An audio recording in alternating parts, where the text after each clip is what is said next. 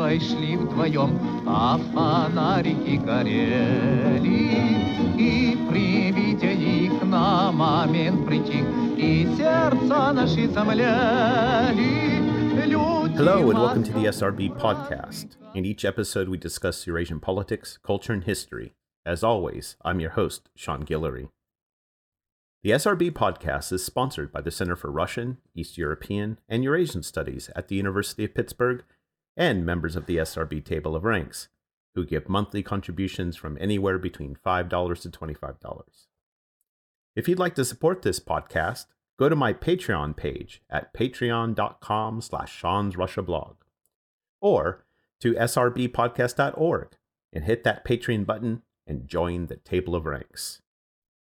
This week's episode is the third of seven events for Distant Friends and Intimate Enemies, the US and Russia, the Fall 2020 Speaker Series at the University of Pittsburgh Center for Russian, East European, and Eurasian Studies. If you want to see the entire schedule, go to REES's webpage at www.ucis.pitt.edu slash crease. That's C-R-E-E-S. Before we get to the show, I want to say a bit about the purpose of this series. Distant Friends and Intimate Enemies was inspired by a letter Walt Whitman wrote in 1881 to his Russian translator of his poetry collection Leaves of Grass. Whitman wrote that while the United States and Russia were so distant, so unlike at first glance, they nevertheless so resemble each other in their historic and divine mission. Now, Whitman's words would astonish many Americans and Russians today, since the living memory of relations between the two nations is one of conflict and animosity rather than concord and similitude. So, Distant Friends and Intimate Enemies seeks to re examine US Russian relations in the context of concurrent historical developments from their beginnings in the early 19th century. The goal is to provide a set of alternative narratives to the tendency to only view US Russia relations through a Cold War lens. Hopefully, these discussions will allow audience to become more historically cognizant of the commonalities just as much as the differences between the two nations. Russian colonization stretched all the way to Alaska, the empire's only overseas colony. Russian America was not just a trading conduit to the Americas, Russian settlers instituted colonial administration over the indigenous population. But in 1867, the Russian government sold its Alaskan possession to the United States which in turn established its own colonial rule.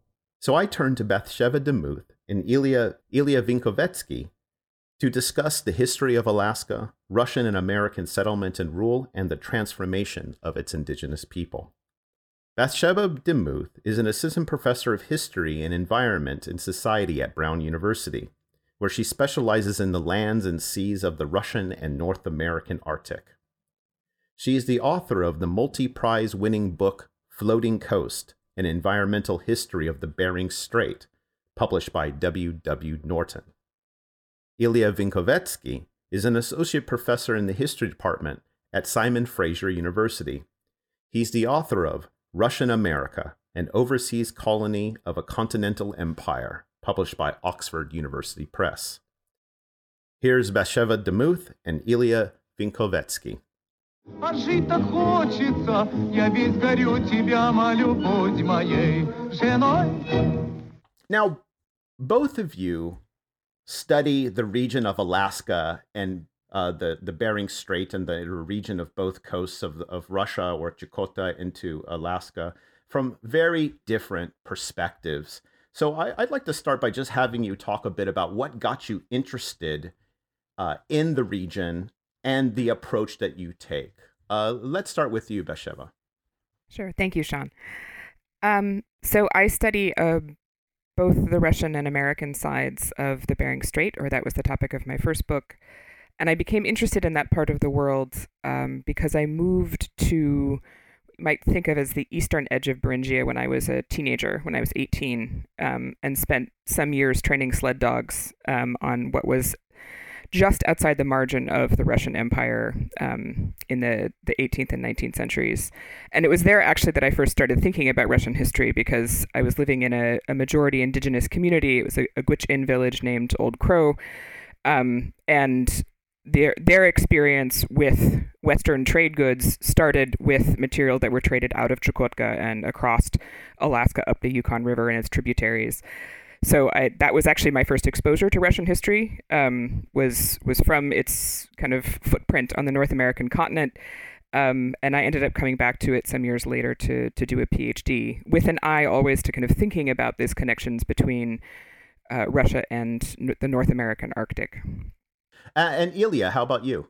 Hello. Yes. Uh, well, I have to say one thing that happened um, with me is that I was, uh, uh I think uh, Batsheva was originally homeschooled, right? Before you went to, uh, before you went to uh, Alaska, you in the, the, lower 48. Whereas I also grew up in the lower 48 and part of, and I was, I would say overschooled. I went from Soviet school to uh, like 10 different schools in 10 years at one point. And um, I, at one point in high school, I lived in Texas and we went several times with my family to Mexico, crossing the border. And every time I went there, I was wondering, wow, this is such a big difference going to Mexico from the United States. Perhaps I exaggerated some of the differences in the border towns, but nonetheless, and later, because I was uh, not doing well in in Spanish, my family actually sent me to Guadalajara for, for a summer in, Mexico. So ironically, I think it was through studying, uh, and I when I first started studying history uh, seriously at uh, in in as an undergraduate at Wesleyan University, I was in American history, and I came to doing Russian America through American history and wondering, looking at things like borderlands history and Western U.S. history, and asking myself, where are the Russians? What happened to them? How did they treat the natives of Alaska? How was Russian colonialism different or similar to the settler colonialism of other countries, such as uh, England and France and Spain, who participated in uh, the exploitation of the New World? So that's how I got into it originally. And when I first started doing the research in more depth in uh, in Alaska, I was focused more, more or less on how the Russians were treating the natives of the region. Uh, but I realized that there were so, well, there were such gaps in scholarships that I had to fill them in. And eventually, what became my book, uh, only the second part of that was really my original dissertation, which is dealt, dealt primarily with more or less what the Russians were trying to do and what they did with the native populations. Now, even though this is this event is framed around a U.S. Russia relation, um, of course there are indigenous people to this region, and they play a very important role then and today. So, uh, who were the indigenous people who who inhabit this region, uh, Batsheva? Um, so the the folks in the region that uh, that I work on, so basically north of St. Lawrence Island, um, and in on the Chukchi Peninsula and on the Seward Peninsula and, and north in Alaska. On the Russian side, primarily uh, Chukchi and uh, Yupik, and on the Alaska side, Inupiaq and Yupik. So there's there's actually um, f- family relationships and lots of cultural lines that go back and forth. Um, and that's only a very small piece of the indigenous cultural diversity of Alaska as a whole, since it's a, a massive territory. So I'm not uh, in this book talking about all of the people who speak uh, Dene languages and Tlingit, um, which some of whom show up in Ilya's work. Well, there's a wide variety and very different cultures throughout Alaska, of course. And the uh, first ones that were encountered by the Russians were the Aleut uh, people of the Aleutian Islands, and then Kodiak was very heavily uh, invaded by the Russians. And then you have the Tlingit territories, where uh, the Russians also established later in what is today around Sitka. So, and there's, of course, the interior of Alaska. So there's great varieties, um, and it's very hard to to talk about them all in one in one go. So let's just leave it at that. Great varieties.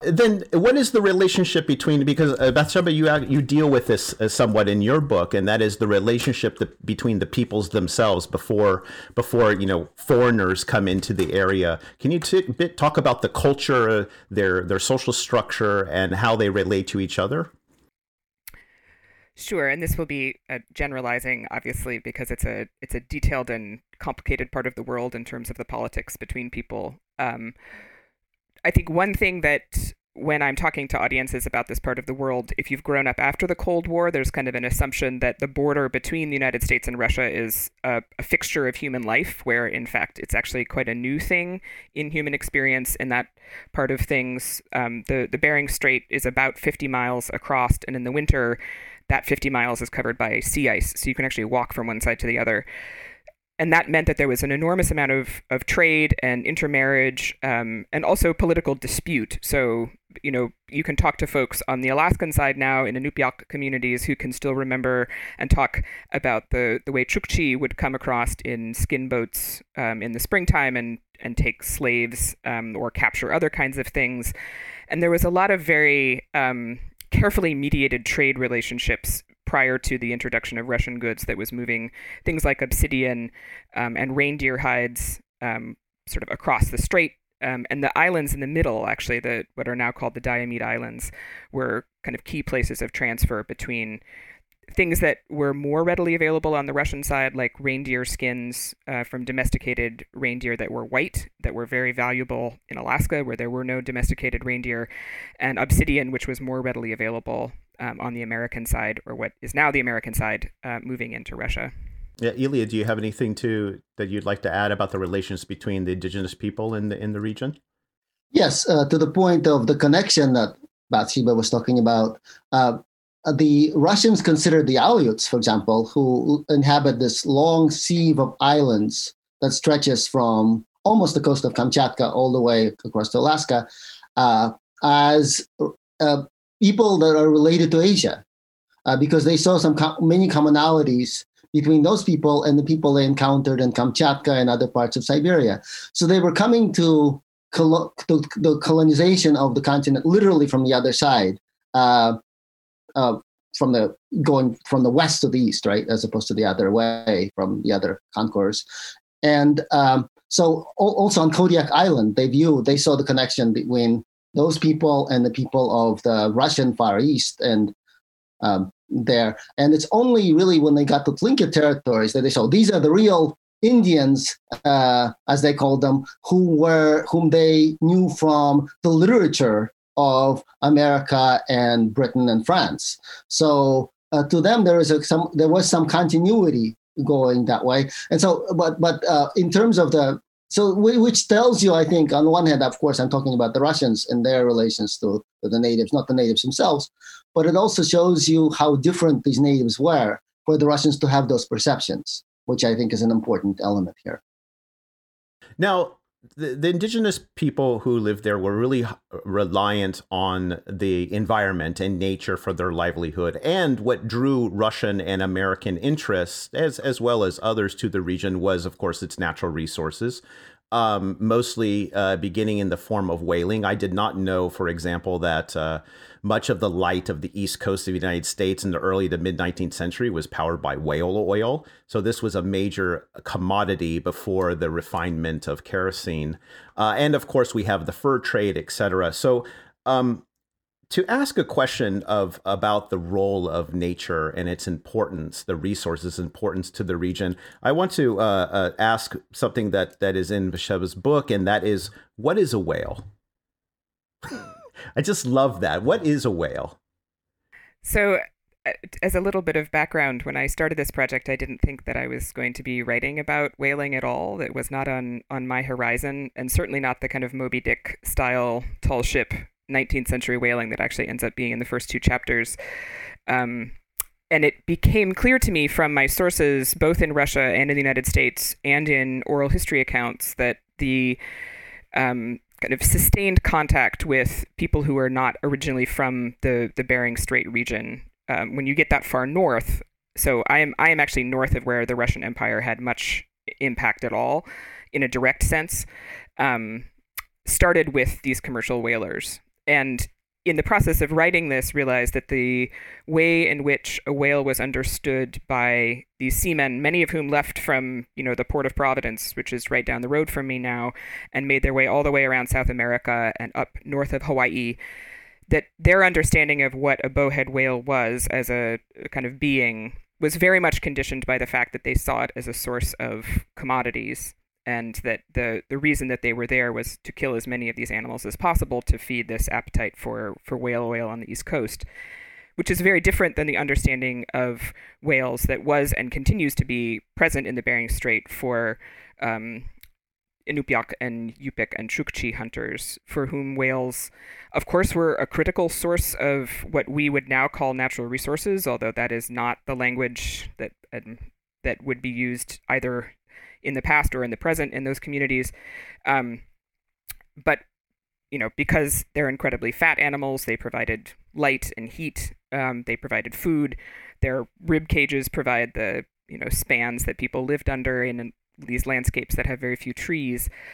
But they were also understood as social beings um, and moral actors that were participant in human society. And this, again, is a thing that I shouldn't even use the past tense, right? These are social animals and they are social beings within, um, within communities along the Bering Strait today.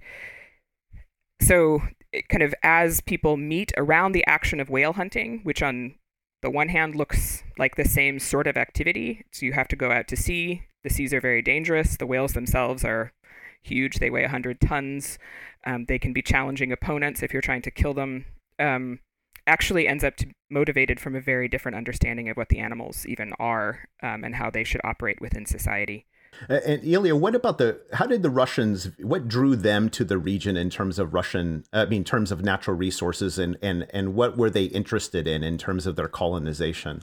I think the main interest uh, for the longest time, the longest stretch of what we call Russian America, was in uh, sea otters and fur seals and marine uh, furs, which were sold by the Russians in Russia, but also primarily in China and in Europe, and participated sometimes through intermediaries in the in world trade. Uh, and I think that's a, a very important part of it. And what's interesting about that is that if you look at Siberianized Russians who had conquered much of Siberia, uh, and also the Siberian natives whom they brought with them on these daring, um, ex- uh, basically voyages to the Aleutian Islands and then later to, to the continent. Um, uh, they the, neither the Russians nor the Siberians really had much experience in the marine um, in the exploitation of marine of these marine animals the way the Aleuts and the and the Alutiiq of Kodiak Island, for example, did.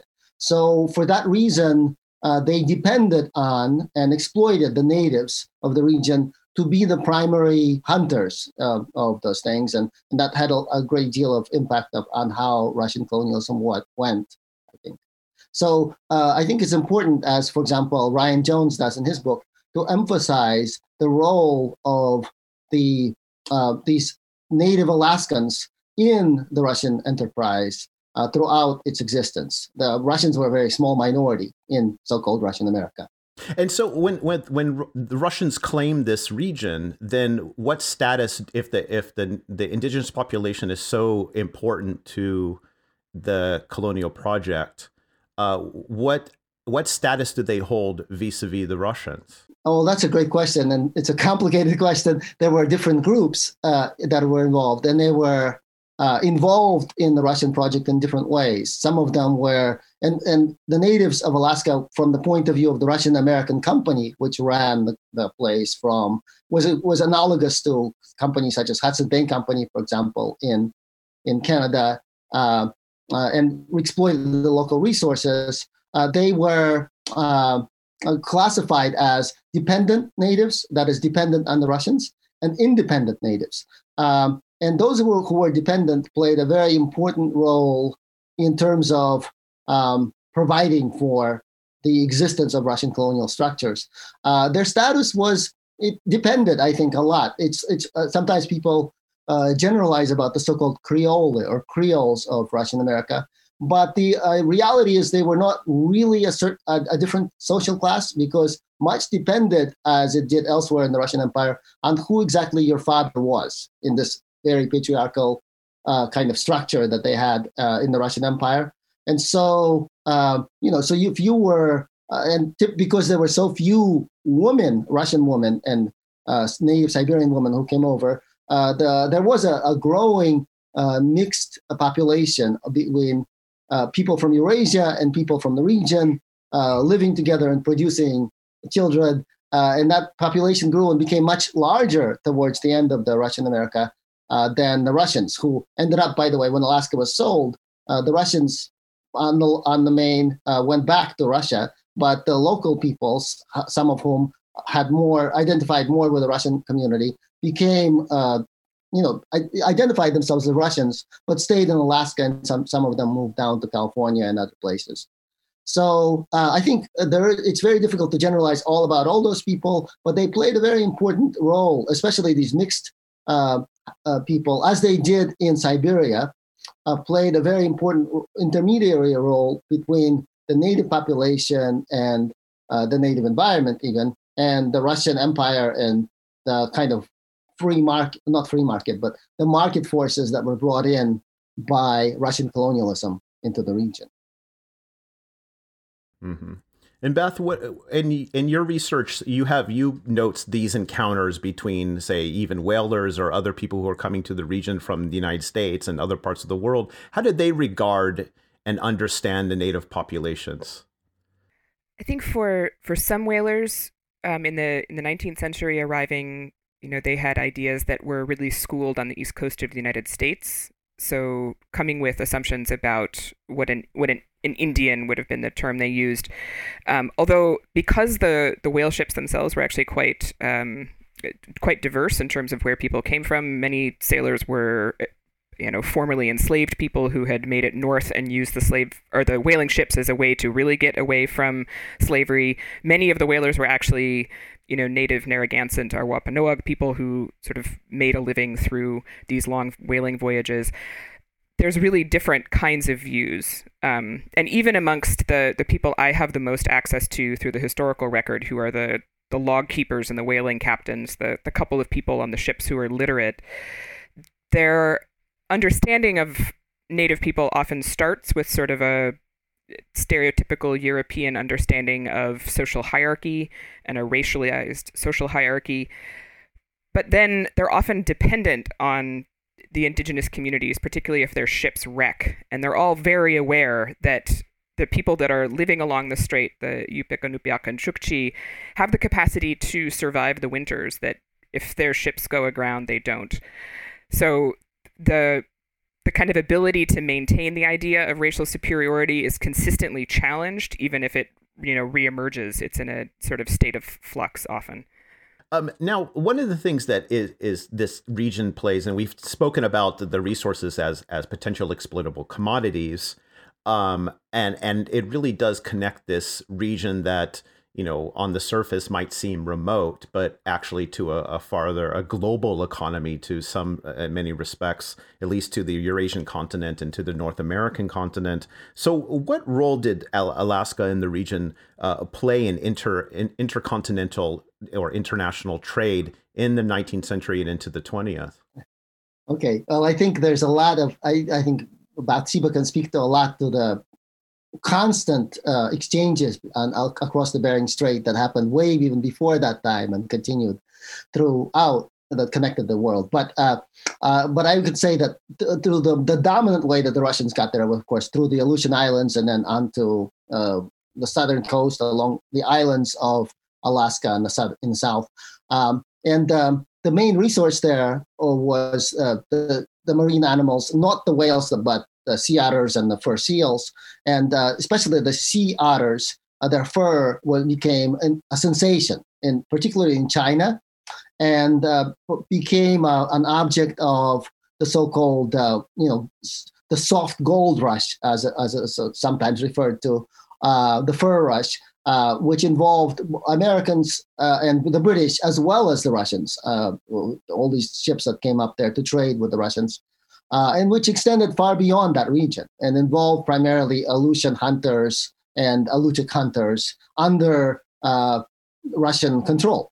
So, uh, and that trade uh, was very important for the Russian uh, Eurasian trade in places like Kyakhta in Siberia, uh, the direct trade between them, but also the, the trade through the intermediaries of the Americans, especially in um, in Canton, the, the the southern China trade.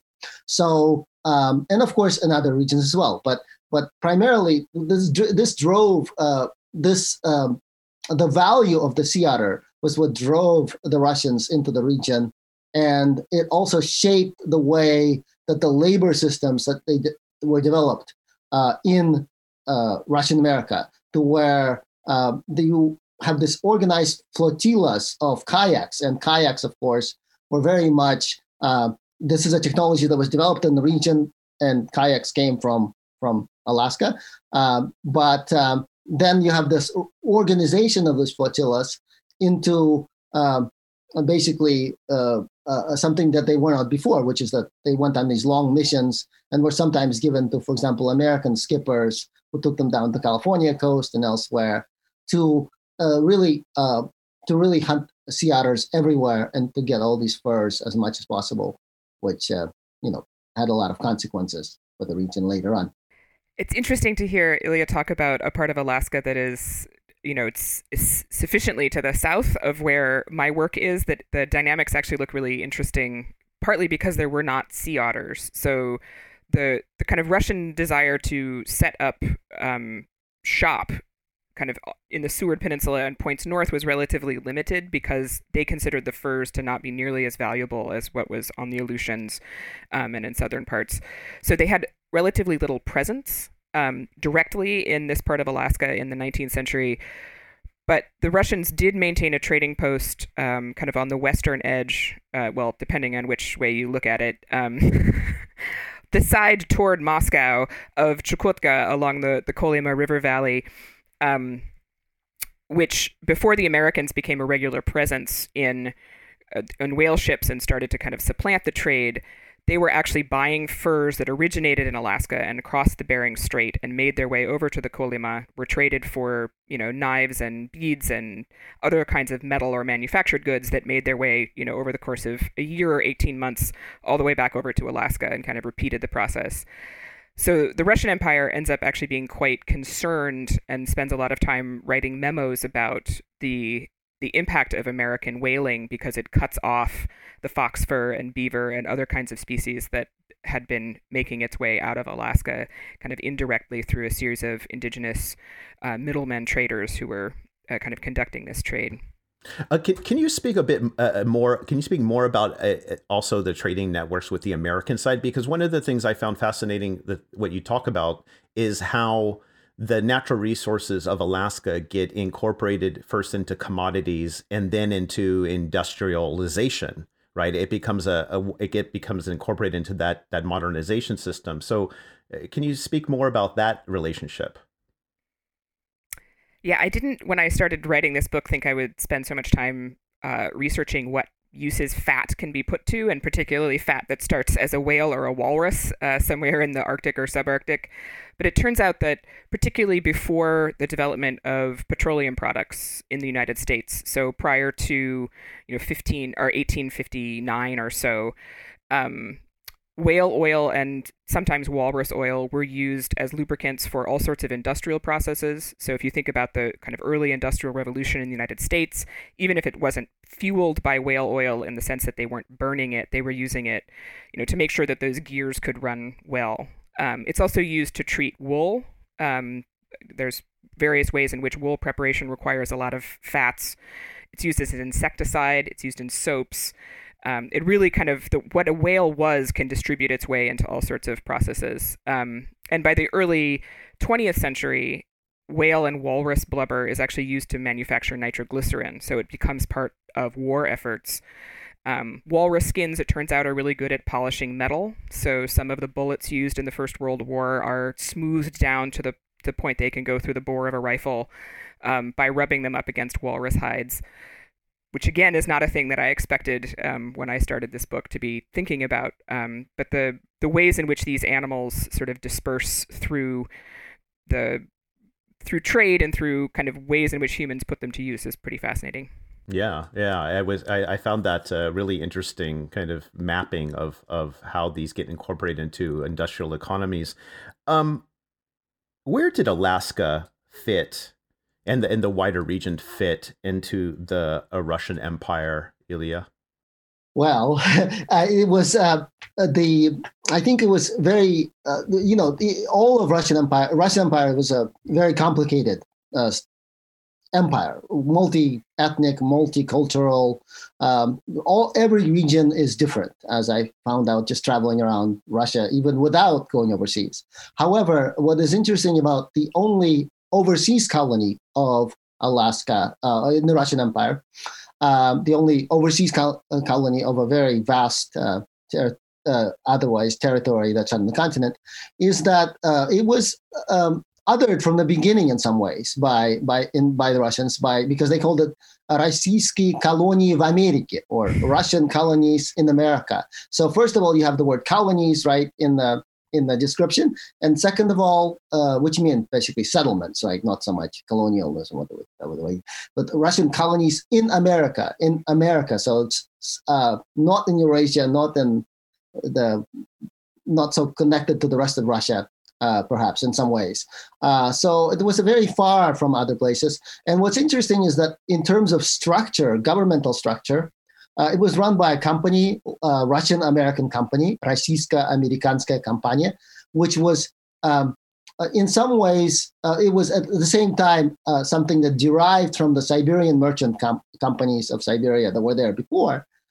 exploiting North Pacific, but also when the Commerce College was creating it, they looked at the uh, exploitation colonies, colonial co- co- companies of based in Western Europe, such as uh, Hudson's Bay Company, which I sometimes compare to uh, look at Hudson's Bay Company and Russian American Company. I say one is more like British Petroleum, and the other one is more like Rosneft or Gazprom. So they are in a similar or the same kind of industry, but have very different methodologies and, of course, very different business climates and political climates in their metropole cities where they're where they are where they have headquarters uh, in London and St. Petersburg, as uh, the Russian Empire did after 1801. So, um, so the Russian Russian America, in that sense, was uh, different uh, as a as a kind of a colonial space uh, that was very different from much of the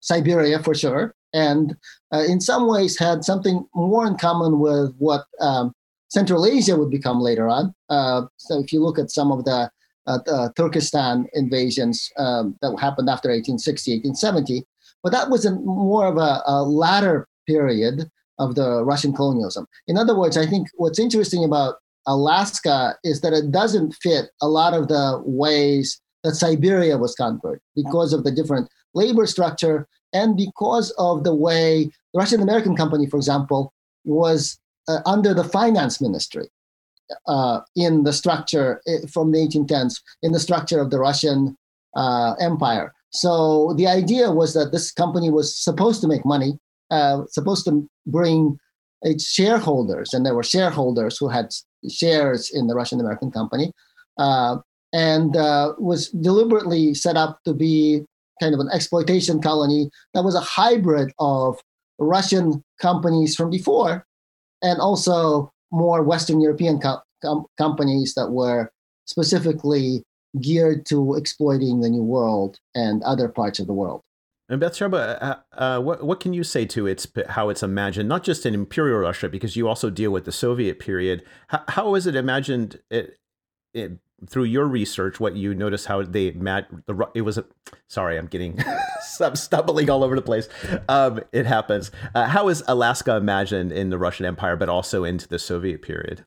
So if I pick up sort of after where Ilya's book leaves off, because he's talking about the the Russian Empire when it it sort of owned piece of Alaska, at least on European maps, um, and in that sense of sovereignty, and think about it after 1867 um, when it's sold to the United States at least in my sources, Alaska shows up uh, primarily through a lens of regret, particularly after the gold rush, when there's a sense that you know, shoot, we sold this thing for $7 million and look what they're pulling out of the ground. Um, and as a source of threat, uh, particularly because of the presence of so many maritime Americans who, you know, landed in Alaska part of the time, but also were very happy to go trade um, and bring disease and do other sorts of activities in what was Russian territory.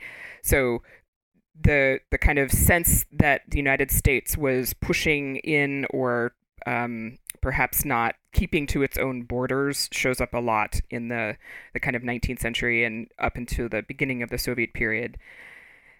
And then after the Soviet Union takes control of the Chukchi Peninsula, at least on paper in the um, 1920s, there's a period when there's actually relatively easy back and forth, particularly for native folks between the United States and Russia. There's a pretty uh, smooth process of applying for papers, and people went back pretty regularly, which all stops after uh, 1948. So the the Berlin airdrop uh, more or less ends the, the easy commerce back and forth, which for many families is an incredibly disruptive and traumatic moment because you know people had had parents, they had close relatives um, on one side of the strait or other, and suddenly it's mostly closed.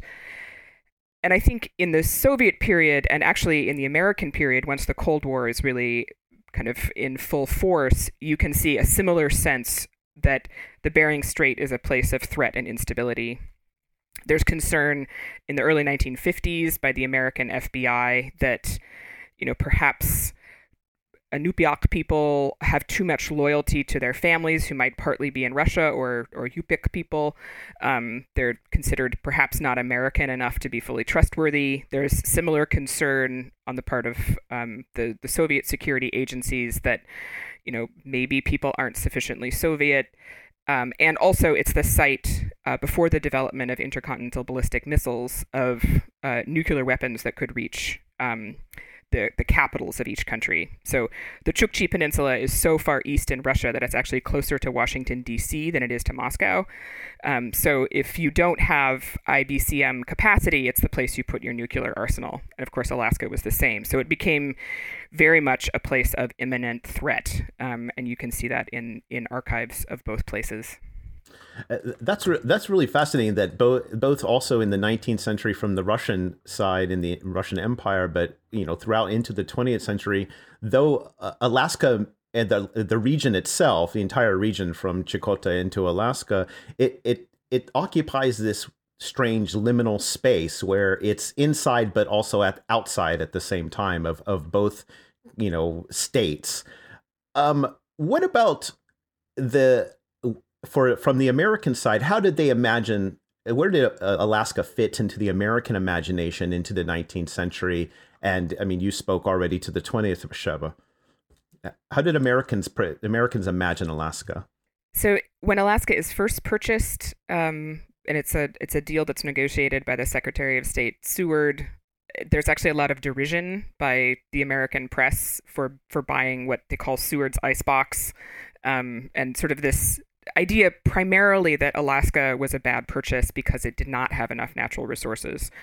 Um, and that you know whaling and walrus hunting and some fur production were pretty much it. So why you know why is this what the country is spending its money on? You know, 1867 is obviously a moment when the United States is also, you know, just over the Civil War. There's all sorts of politics around Reconstruction that are in full swing, and it's in the process of fighting um, colonial wars on the what we would call the frontier um, in the American West. So it's a it's a pretty tumultuous moment in American politics, and then you know Seward goes off and buys this chunk of frozen land. That starts going away pretty quickly once gold is discovered, um, first in the Klondike, which is in Canada, but then in Nome, which is in Alaska proper. But I think that the the gold rush is actually a pretty good model for the way that Alaska is often thought of in relationship to what Alaskans call the lower 48, the sort of the rest of the, the continental American empire, which is it shows up politically when there is a resource that's of particular interest. And the rest of the time, it was often, you know, mostly out of sight, out of mind. And this leads to a really different pattern of colonization than you see, you know, for example, in the American West, where there is the forcible removal um, by the United States Army of indigenous people to be replaced by farmers. And for most of Alaskan space, that kind of agricultural settler colonialism is not a great option. It's certainly not the most attractive option if you're trying to attract um, settlers and immigrants to come into Alaska. So it it kind of has this uh, boom and bust cycle um, of of resource interest and then kind of state pullback um, up until it becomes a state in uh, 1959. And do in, in Alaska, do Alaskans and both indigenous people, but also you know uh, Americans that have, moved there, migrated there since the since the American purchase. How did they understand themselves vis-a-vis what uh, Daniel Immerwahr calls the logo map? Do they see? I mean, because because the picture you're painting is like from the from the mainland, quote unquote. Alaska is this kind of, I mean, it's it's colony. I mean, it's seen. It's not really like it doesn't seem like it's fully integrated into America. Uh, and and the relationship is as a as a place to extract. So how do the the inhabitants there understand their place in in, in America? That's a hard question to generalize. Um, partly because I think there are some some real differences between how um, indigenous folks who were not actually given much of a choice about whether or not they were going to be part of America uh, versus the immigrant population, many of whom were, you know, in, immigrants in the sense that they started off in, you know, Norway or Ireland and then moved very deliberately and ended up in Alaska because of the gold rush or, or something like that. Um, so there are very different trajectories towards citizenship, um, and those trajectories in the 20th century were very racially coded.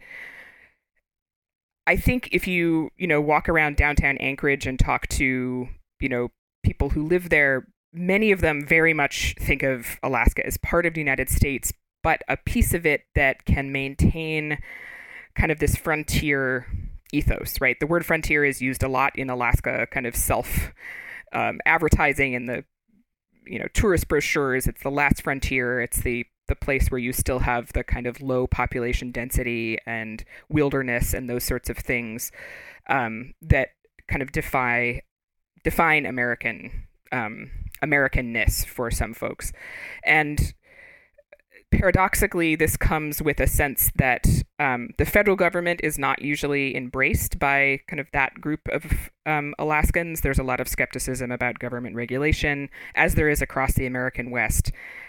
At the same time, Alaska, like many states in the American West, is incredibly dependent on the federal government and federal dollars uh, to run. So it's a very, it's a complicated relationship, um, and not always one that is straightforward in terms of self-identity. But um, I think partly because it has a massive military population, it it is very much a place of um, kind of American. People think of it as America.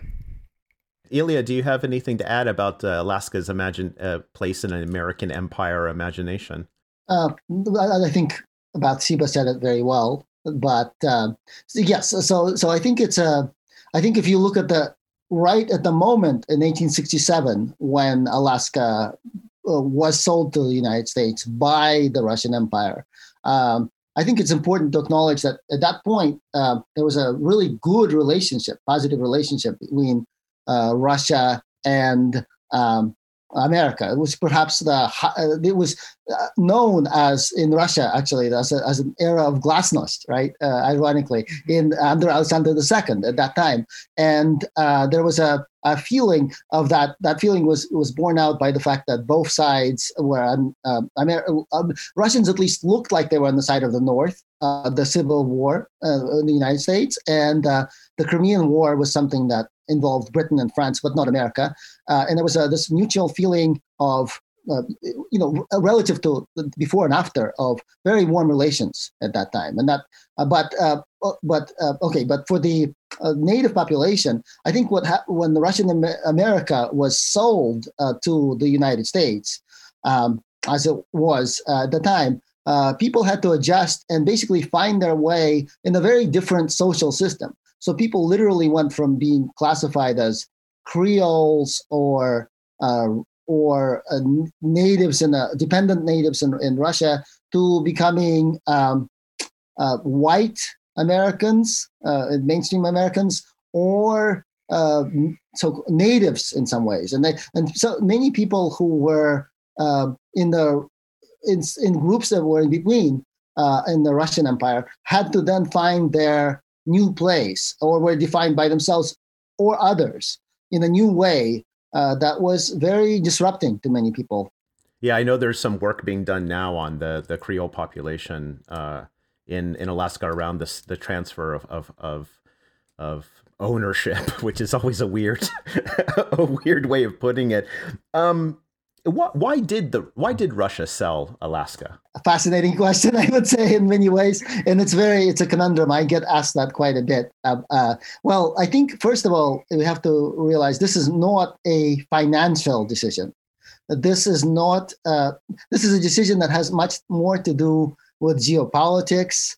Um, and so, from by the way, from the American side, right, when Seward bought uh, Alaska, the Secretary of State, in a very politicized climate under uh, an administration that was impeached, uh, Johnson was was a kind of the the Donald Trump of his time in some ways, uh, and so for that reason, that uh, whole purchase was very much politicized. And I have to say that in some ways, even though uh, many papers were calling it Seward's Folly, Seward's Icebox, others were, especially in California on the West Coast, were very quite enthusiastic about the purchase itself, although they had mixed feelings about how what how it would play politically in Washington sometimes. Anyway, uh, the point, um, although it's easy to see why America bought Alaska in the uh, grand scheme of things. $7.2 million is not much.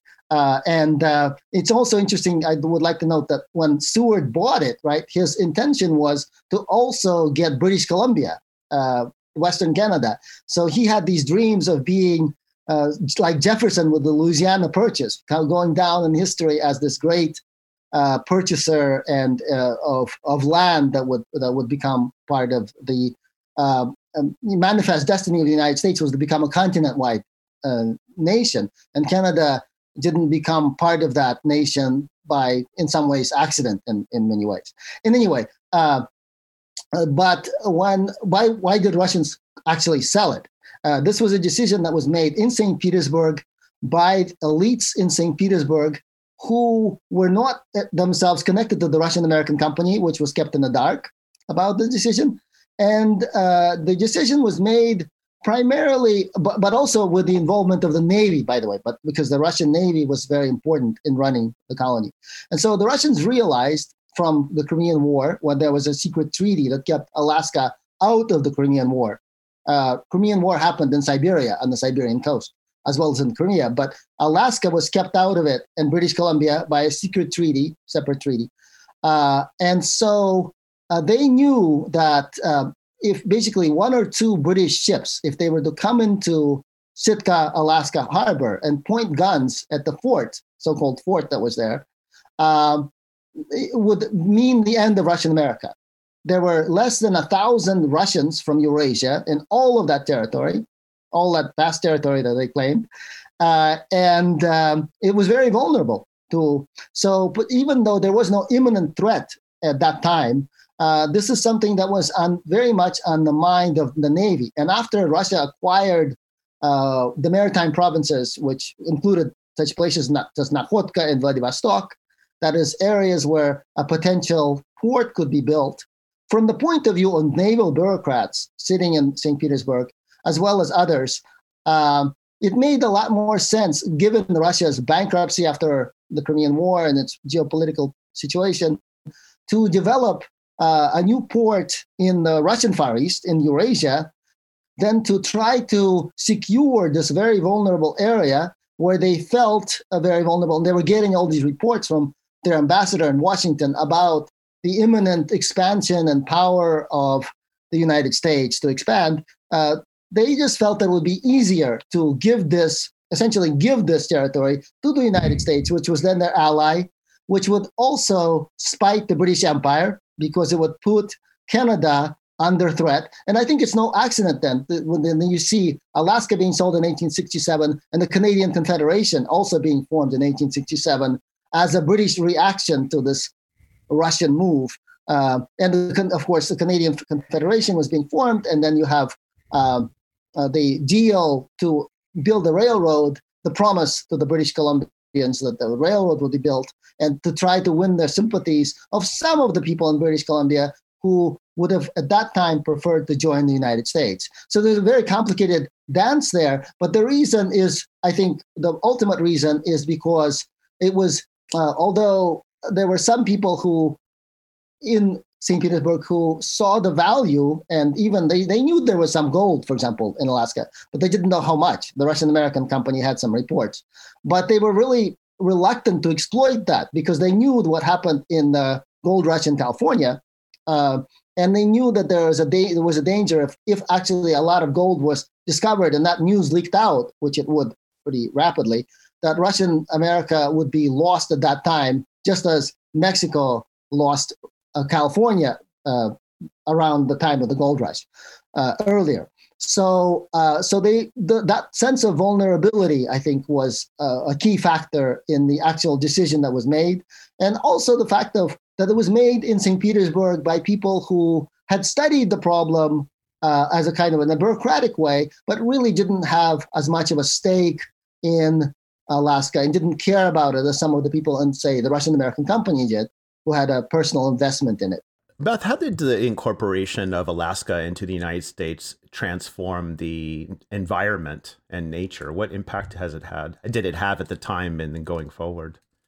I think the you know in the in the far north, the immediate impact of the sale was actually pretty limited. Um, the United States, like the Russian Empire, didn't uh, extend sovereignty in kind of an obvious lived form north into the Seward Peninsula for quite a while they started sending sort of survey ships to try to control, particularly the alcohol and gun trade. There was a lot of concern, basically coming from the U.S. military's experience um, in the Dakotas and out onto the, the high plains, that um, they were arming people who were going to potentially reject American rule. And so there was a, a real attempt to try to control the gun trade, which as far as I can tell from the historical record, actually mostly amounted to you know these annual visits of the revenue service coming up and saying we have no control over the gun trade because they did not that far north actually have um, you know the capacity to really patrol the coastlines. And there were still many whalers and uh, traders who were operating and could sneak around it. And um, and so that that kind of lack of jurisdiction and immediate colonial control lasts up into the 1880s and 1890s um, at that point, there's kind of a more concerted effort to have schools, um, missionaries become much more prevalent. In terms of, of resource use, um, by the early 20th century, the United States, again, basically because of the experience on the Great Plains and the, the rise of the conservation movement and preservation movements, um, start to regulate wildlife and uh, particularly what they called big game animals. So the, the sorts of animals that Teddy Roosevelt was interested in killing um, in Alaska, um, and that that is probably the first place where you see the state itself having a really kind of tangible and immediate impact on the way that people are conducting their lives with um, other species. Um, and that starts particularly around walrus. There's a lot of attempts to regulate the commercial hunting of walrus, which had decimated the population, that ends up um, actually prohibiting indigenous villages from hunting as many walrus as they needed to for food. And so there's some years of tension as um, these rules are put in place and there's attempts to enforce them. Um, but I think that's you know the the kind of regulatory state attempting to make inroads by the early 20th century um, around wildlife and then also around the gold rush, uh, kind of immediately around Nome, which you know doesn't have a an impact in all of Alaska, obviously, but for that particular place where there's suddenly you know tens of thousands of people showing up and a need to try to uh, do policing in a different way, um, you know, create regimes to transfer uh, property from you know the state which imagined itself as owning all of Alaska to individuals, um, basically cutting out the Inupiaq who lived there and understood the, the, the location to be theirs. Um, that that's also kind of a place where you see um, the the impact of the state on the ways that people are relating to the world around them. You know, in the last couple of years, uh, there's been rhetoric in the media about, you know, again, this regret of Russia selling uh, Alaska uh, you know, desires to, I don't know, the kind of a, a, a fear of trying to reclaim it. I, I, don't know how to put it, but and and of course the Arctic region as such is becoming a, a, a contest uh, between the United States and Russia and other powers. But really, there's a lot of uh, anxiety about you know the Arctic. Um, so where does this region fit today in in in Russia and in the United States?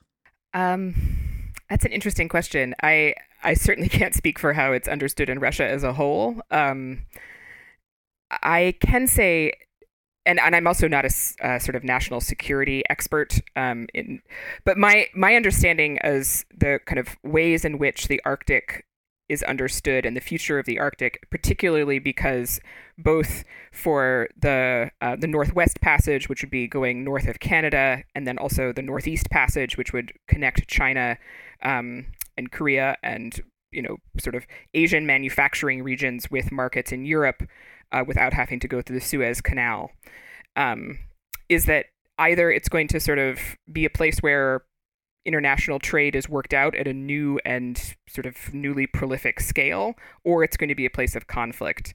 Um, and there seem to be two pretty distinct camps depending on how you interpret the ways in which the United States and Russia and Canada and other Arctic nations sort of talk about their plans.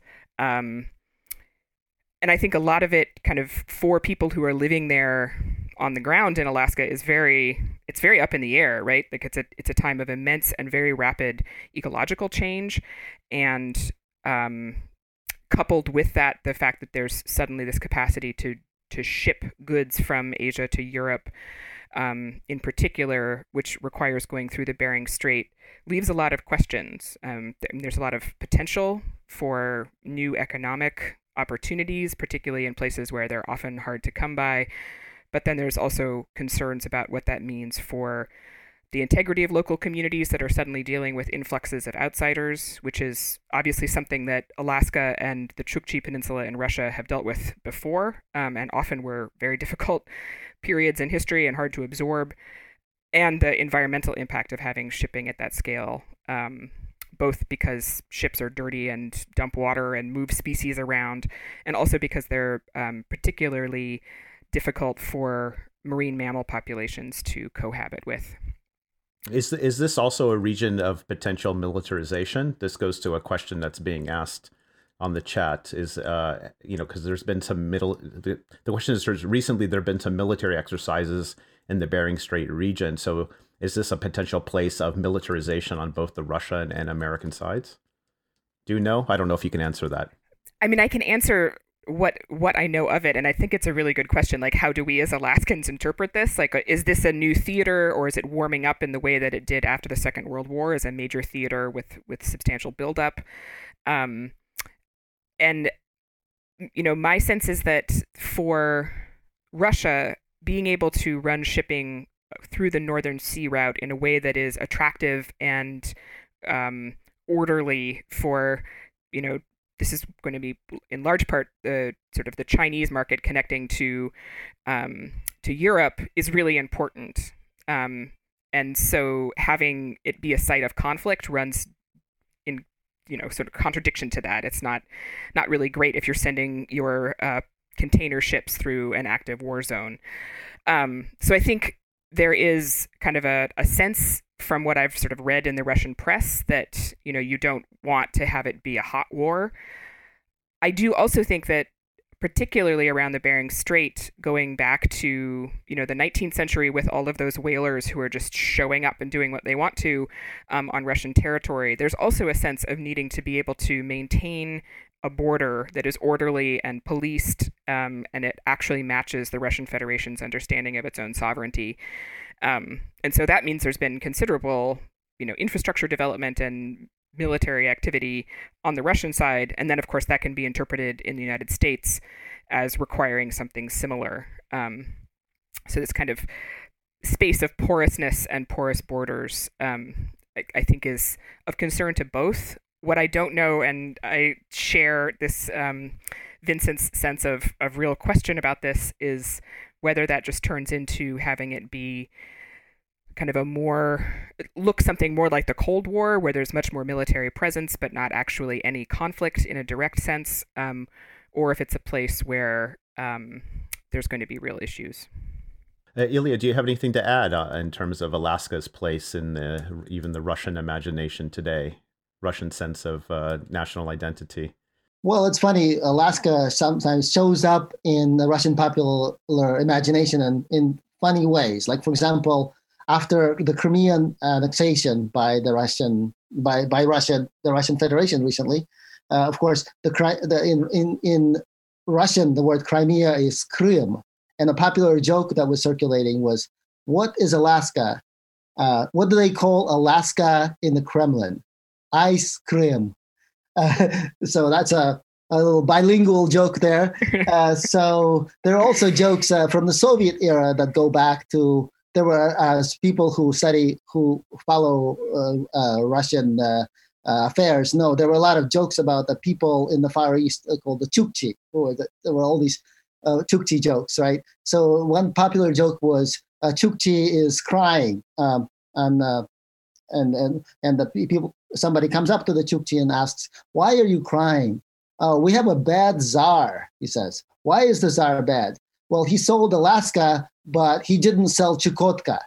So there was a kind of a sense at that point of you know people in a lot uh, this kind of envy of uh, at least perceived envy of the, of how uh, uh, it, it, it's better to be in the United States at that point for, for a lot of people. So anyway, so it plays the, the, this different role. It's certainly a sore spot for the Russians because they sold it, uh, and there was an almost immediate regret about the sale uh, in the Russian press. Um, and there was a lot of, I think, up to 1917, the Russian Empire and the, the Russian Church uh, kept a lot of involvement in Alaska, and that was one of their connections. And they would they would um, commit. Uh, so I think it's telling that at that point, up to 1917, the way that Alaska missionaries uh, uh, collected money for the Alaska mission in Russia was they would they would um, ask people to donate uh, money to keep the souls of these uh, Russian Orthodox uh, Creoles and natives pure and you know be, be, be, uh, have them part of the true faith as opposed to one of the other denominations because the, at that point all these rival missionaries were coming in protestant catholic missionaries were coming into alaska into native communities in uh, uh, vying for that for the people's loyalty, right? So it's not just about America versus Russia, but also this uh, uh, religious identity that was very important, that still remains important today in terms of uh, ethnic politics in Alaska and also ethnic identities in Alaska for many Native peoples. Yeah, this this goes to a question that's actually in the chat, which is a really important one, uh, and it's about missionary work in Alaska and how it impacted relations between, uh, you know, colonizers and and the indigenous population, and of course, you know, and the, the question is, is there anything similar to say the Spanish conquest of California? So, if you could both of you speak more towards the arrival of missionaries and and efforts or how did they deal with the the indigenous population in terms of you know missionary work? Uh, Batsheva, can you speak a bit to this or? I can speak to it for American missionaries um, because there there actually were no Russian missionaries on uh, as far north as as I work um, so the American missionaries, because there were not Russian missionaries, were not actually trying to uh, work with people who were potentially already Orthodox or who had familiarity with the Orthodox Church for the most part. Um, you know, sometimes somebody had been far enough south that, they had seen them, but they weren't usually practicing Christians. Um, so the missionaries arrive. Many of them had been trained in the American West, so they're they're coming in with an understanding of you know, in kind of American colonial terms of what indigenous people were and what they needed to do to transform their lives in order to be both saved souls and citizens. Um, and for kind of the early Alaska period, the missionaries are funded by the federal government. So it's before the church and state divide becomes a big issue in this way. And so there, there is kind of a pooled you know, create citizens who are productive. There's a lot of emphasis on on making people into um, participants in the market economy in some sense, and also make them into Christians uh, so that their souls will be saved. And from the you know the the record on this is actually um, really bountiful in the sense that both indigenous communities and um, missionary logs kind of can tell you visions of what happened. Um, and generally speaking, I would say that it very much depended on the individual missionary families. That there are communities where people came in and actually, you know, learned Inupiaq. Um, their children spoke Inupiaq. They grew up eating walrus meat. They were pretty kind of well integrated in some sense. Um, and there were places where missionary activity was really actively rejected. Um, some of this had to do with the, the behavior of those individual um, missions. Like, you know, they're human. Some of them were great humans and some of them weren't. Um, and it also had to do with the ways in which particular indigenous communities were dealing with um, the impacts of imported diseases um, with kind of there's a rolling series of famines particularly in the 1880s in northwestern alaska um, that i think in some cases had communities looking for um, ways to grapple with what it meant to lose so many people from your community um, and in other cases gave communities reason to very much reject what was coming in from the outside, um, and it's it's quite variable, um, and and remains very present. Like I um, I'm from a little town in Iowa called Decorah, which sent quite a few missionaries to um, a community on a barrier island on the Chukchi Sea called Shishmaref. Um, and some of those missionaries were clearly quite terrible because when I say where I'm from, people get a look. Um, and you know, there had Decorah has not been actively sending a mission there for a while, but um, it's very much stayed with the community. And Ilya, what about the Orthodox Church's missionary activity when it was under Russian rule? Yeah, that's an interesting question, and there's a lot of it in historiography. There's quite a bit. Um, uh, sometimes uh, division between the, the, Russian Orthodox Church and the Russian American Company. Um, I think it's very telling, however, um, that uh, okay, there was Russian missionaries officially uh, from 1794 on. Uh, and really increased in the, the 19th century. Uh, and uh, before that, you had individuals missionizing, so to speak, uh, uh, take proselytizing on their own. But um, but I think what's even more interesting is that there, after the sale of Alaska, actually, there were native groups that, um, under American rule, for example, the Tlingit, uh, in, in mass converted to Russian Orthodoxy about 20 years after the sale of Alaska.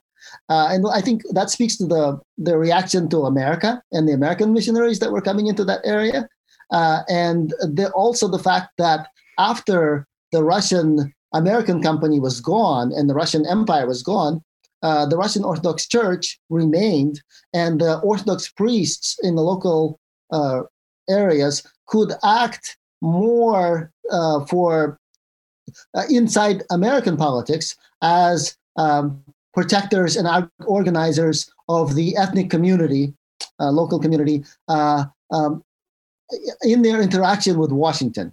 Right. So, uh, so I think uh, that's a very interesting shift that happens. That it becomes kind of like in among the Tlingit, for example, uh, and uh, also, it re- it's reinforced among the Aleuts and the Kodiaks, where there are large, in some other areas of Alaska, where there are a lot of Orthodox Christians, and the, the, where there was a, an investment of the Russian church to keep those churches going, that you have this indigenization of the church that goes on.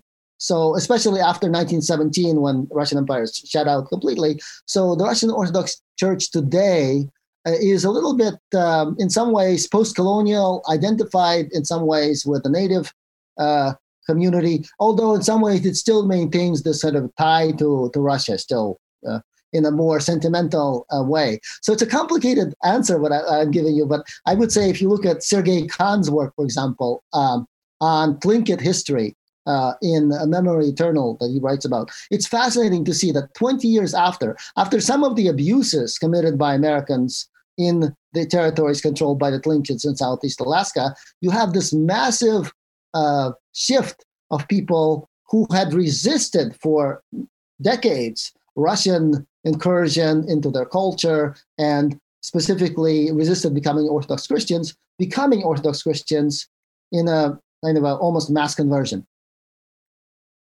And and later that becomes a pattern in some communities to uh, their their relations to let's say America versus their own identity. So to be an Orthodox uh, native uh, in some ways is a in, in North America in some communities is Orthodox with a small O as opposed to a big O. So in other words, it's not so much about religion and connection to Russia and the Orthodox Christian world as much as it is about native identity versus uh, American uh, Protestantism, Catholicism.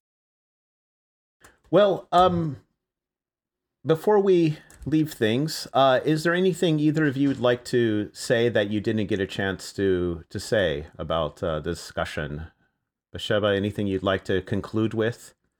Um, I think I would conclude there were some sort of forward-looking questions about U.S.-Russia relations, and um, and I'm not a, a foreign relations specialist, um, but I I would also say that when you're thinking about the Bering Strait going forward from here, probably the thing that is most on people's minds or, or comes up most often when I'm talking to general audiences is the fact that the environment is changing so incredibly rapidly um, and in a way that is uh, really eerie if you spend time up there regularly. Um, and uh, sort of to remind people that what stays in the Arctic or what starts in the Arctic does not stay in the Arctic. Um, so the the really dramatic changes around things like sea ice that we're seeing over the past 5, 10, 15 years um, are going to impact what our weather is like no matter where we happen to live. Um, in addition to, of course, really changing the terms under which people can live when they're in Alaska and um, and Siberia.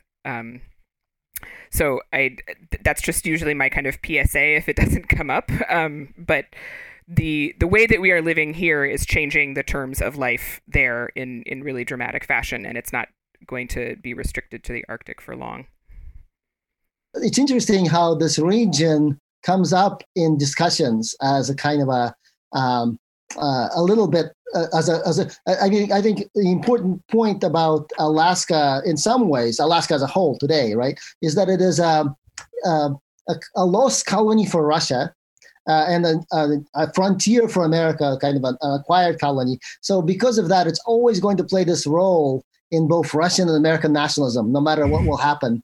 Uh, so no matter if it's uh, Sarah Palin saying, I can see Russia from my house, or somebody in Russia like Zhirinovsky using Alaska as a, as a prop, it's go- always going to be used as a prop in some kind of a nationalist discourse, uh, kind of faded in this way. But it's uh, it's important, I think, to bring back the reality that there are these native people there, that and other people, and also the environment there that is uh, that that is really uh, uh, the reality there that is beyond this game of uh, United States and Russia and the discourse that develops, sometimes humorous, sometimes serious, sometimes ominous, when it is used kind of as a mirror for people's anxieties and uh, and uh, um, hopes uh, some in, in in different ways that you know the Arctic will save us or the Arctic will doom us, so or the or Alaska as a whole um, uh, in this way. So I think I'm reminded by the of one thing that I remember when I uh, was uh, interviewed once about this bridge that was supposed to be built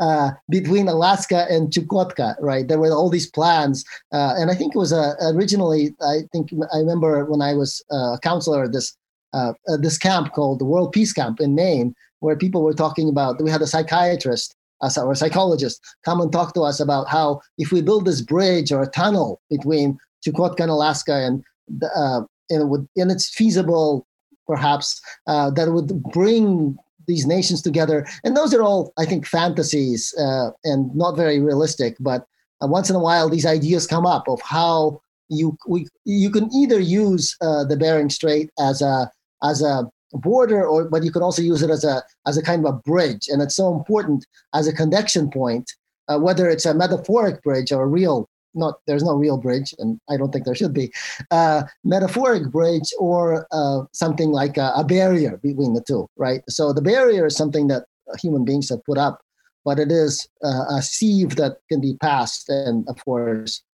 uh, we can go on both sides of the Bering Strait in that way. That was Batsheva Demuth and Ilya Vinkovetsky. Batsheva Demuth is an assistant professor of history and environment and society at Brown University, where she specializes in the lands and seas of the Russian and North American Arctic. She's the author of the multi prize winning book Floating Coast An Environmental History of the Bering Strait, published by W. W. Norton. Ilya Vinkovetsky is an associate professor in the history department at Simon Fraser University. He's the author of Russian America, an overseas colony of a continental empire, published by Oxford University Press. I'm your host, Sean Guillory, and this is the SRB Podcast. The SRB Podcast is sponsored by the Center for Russian, East European, and Eurasian Studies at the University of Pittsburgh and listeners like you. If you enjoy this podcast and want to help support it, please take a moment to share it on Facebook and Twitter, like my Facebook page, Sean's Russia blog, write a review, or recommend the show to your friends. The SRB podcast comes cheap, but it is not free to make. You can help support it by joining the table of ranks at srbpodcast.org. As always, I want to thank all my high excellencies, high wellborns, and noblestnesses for your continued patronage. And you can find past shows on iTunes and SoundCloud, or you can download them directly from srbpodcast.org as well. Until next time, bye. When it's springtime in Alaska, it's 40 below. I mushed from Point Barrow through a blizzard of snow. Been out prospecting for two years or so. Pulled into Fairbanks, the city was a boom. So I took a little stroll to the Red Dog Saloon. Yes, he took a little stroll to the Red Dog Saloon. When I walked through the door, the music was clear. The prettiest voice I had heard in two years. The song she kept singing would make a man's blood run cold. When it's springtime in Alaska, it's 40 below. When it's springtime in Alaska, it's 40 below. It was red-headed Lil that was singing so sweet. I reached down and took the snowpacks off of my feet. I reached for the gal that was singing the tune. We did the Eskimo hop all around the saloon. We did the